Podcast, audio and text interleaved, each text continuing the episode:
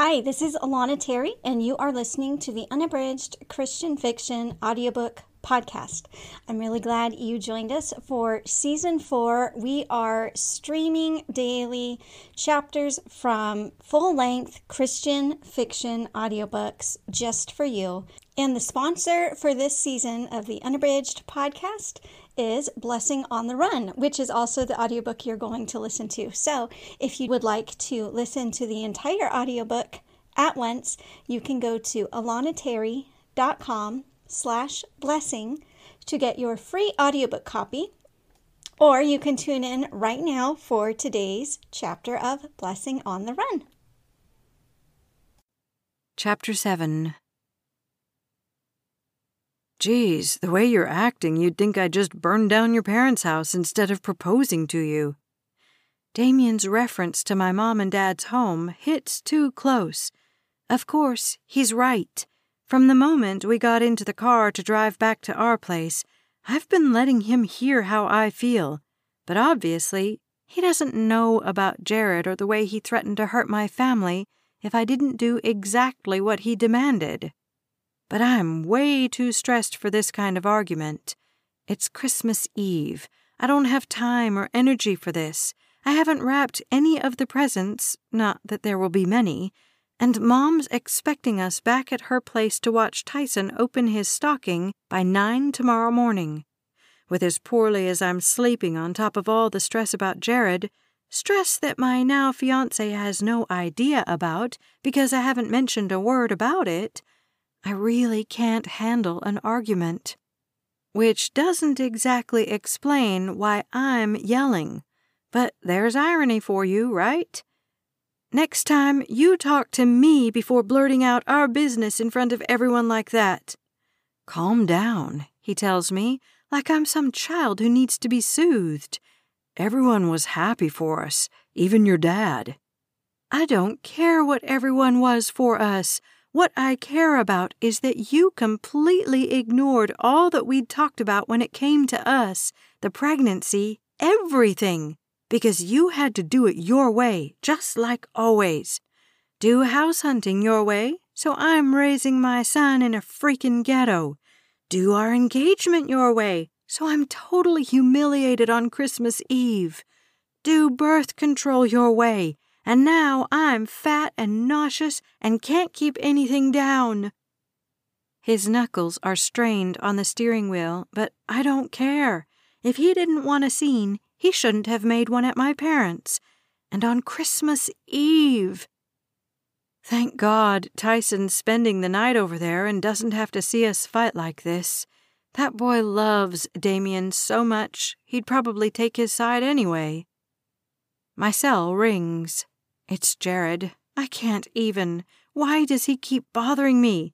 Didn't I tell him to wait until after the holidays? Hello. I'm so angry I don't even care that I'm talking to an ex boyfriend my now fiance knows nothing about. An ex boyfriend with secrets devastating enough that Damien would never forgive me if he found out. What do you want? I demand. Whoa, Jared says, his voice full of fake hurt. Merry Christmas to you too, babe. Why are you calling? Damien glances over at me, but I shoot him such an angry stare he won't dare look at me again for the rest of this conversation. Calm down. It's the holidays, remember? I can't stand the way his voice is so soothing, the way I remember falling to sleep listening to him talk on the phone with his business partners a voice that could lull me into oblivion no matter how stressed out or anxious I was feeling. A voice that reminds me of happier days. No, that's the nostalgia talking, nothing else. Jared is part of my past, and I need to keep him there where he belongs. I'm an engaged woman now, an engaged pregnant woman with a five year old son I'm trying my hardest to keep from getting kicked out of yet another preschool. I don't have energy for this low-life convict. I have already wasted enough years on him. What do you want? He still has that casual, cool sound to his voice. He's probably not only drunk, but totally stoned. stupid. I should have called the cops on him the very first night he came into the bank. I just want to talk to you. I miss you. The sad thing is, if I weren't so mad at Damien for embarrassing me like that at my parents', I might allow myself the luxury of enjoying that familiar tone, the soothing rhythm. God knows how many nights we spent together completely strung out, perfectly content in our own little world. The rest of life with him may have been hell, but those nights together were paradise. I have to stop, have to snap myself out of this hypnosis. I remember how mad I am at my fiance and redirect that anger toward Jared. If you don't have anything important to tell me, just leave me alone. All right, if that's how you feel. He doesn't sound hurt which I hate to admit is disappointing. Does he care that I'm pushing him away? Of course he doesn't. Just wanted to know if you've thought any more about my little proposition, Jared says. I am so ready for this man to be out of my life. No. No, you haven't thought about it? No, I'm not going to do it, I correct him.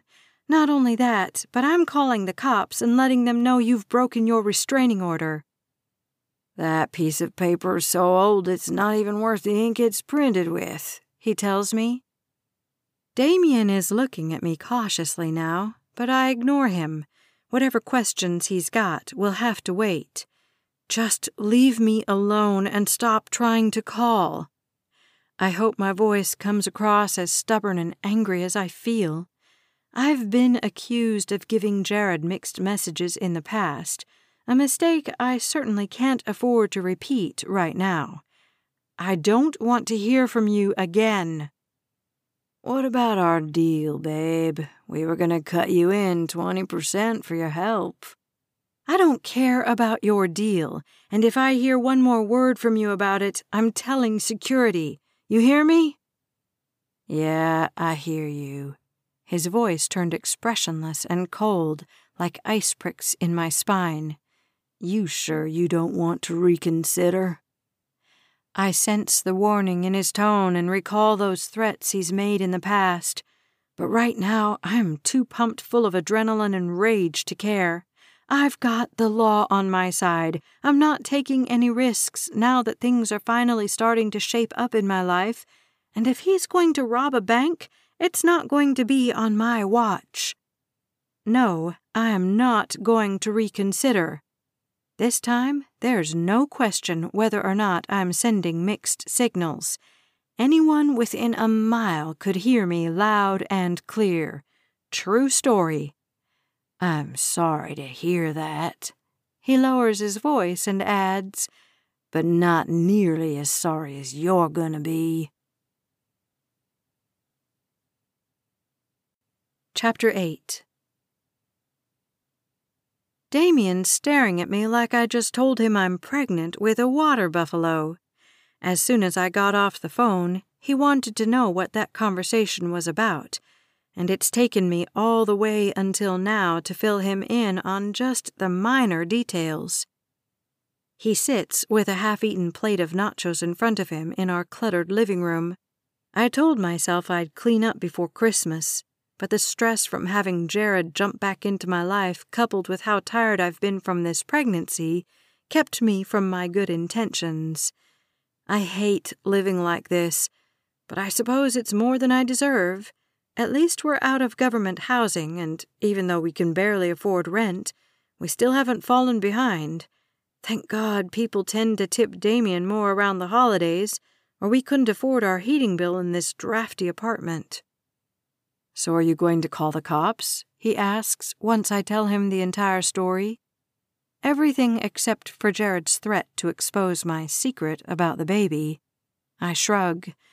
Not unless he keeps bothering me, but I think he's gone for good. I hope my voice sounds more certain than I feel. I can't believe you didn't tell me this sooner. He's abandoned his plate of nachos and is now pacing the length of the living room all ten feet of it. Calm down, I say. I didn't tell you because it was something I knew I could handle on my own, which I just did. Damien mumbled something under his breath. Seriously, we're going to get into another fight? What'd you say? Damien stops pacing. I said maybe that's our problem right there. It's a good thing Damien's never dreamed of becoming a comedian because of that terrible timing. You're going to start this right now on Christmas Eve? I add, in case he's forgotten what day it is. I'm not the one starting it. You started it in the car when you ripped into me for proposing to you. I never asked you to propose to me. It's a dumb thing to say, but it's the first thing that jumps into my head. Of course not. That's why it's called a proposal. What's that supposed to mean? I demand. And apparently he doesn't know because he grabs his plate of nachos and slams it onto the counter for no reason. Most girls are happy to get engaged.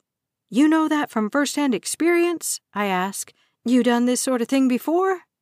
There's no reason for me to egg him on, but I don't care. He's the one who started it. He stands in front of me, his hands balled into fists, but I'm not worried. I've survived Jared. Does Damien think I'd be scared of him? I can't believe how selfish you're acting, he says. So now I'm selfish because I'm not gushing over the ring he forced on me with everyone watching, a ring I never asked for and certainly didn't want this Christmas. I pry it off my fingers. He didn't even bother to find out my size, and with my hands all swollen from the pregnancy, it's nearly impossible to wrench loose. What are you doing? he demands. Giving this back. I finally wrench it free and shove it into his palm. Maybe next time you'll actually listen when a girl tells you she's not ready to talk to her family. He's staring at me like I just sprouted demon horns. I get up and head toward the door. Wait, he says. Where are you going? To my parents, and don't bother stopping by tomorrow either. I'll text you to figure out a time I can come and get my things. You're leaving?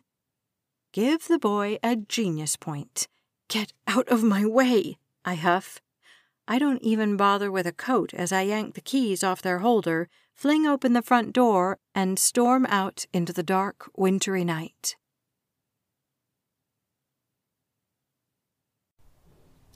Alana Terry here. I hope you enjoyed today's installment of Blessing on the Run.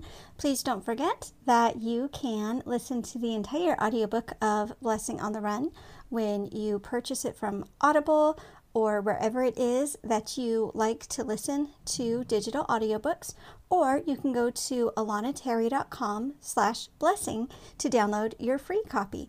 Thanks again for listening, and we'll talk to you soon.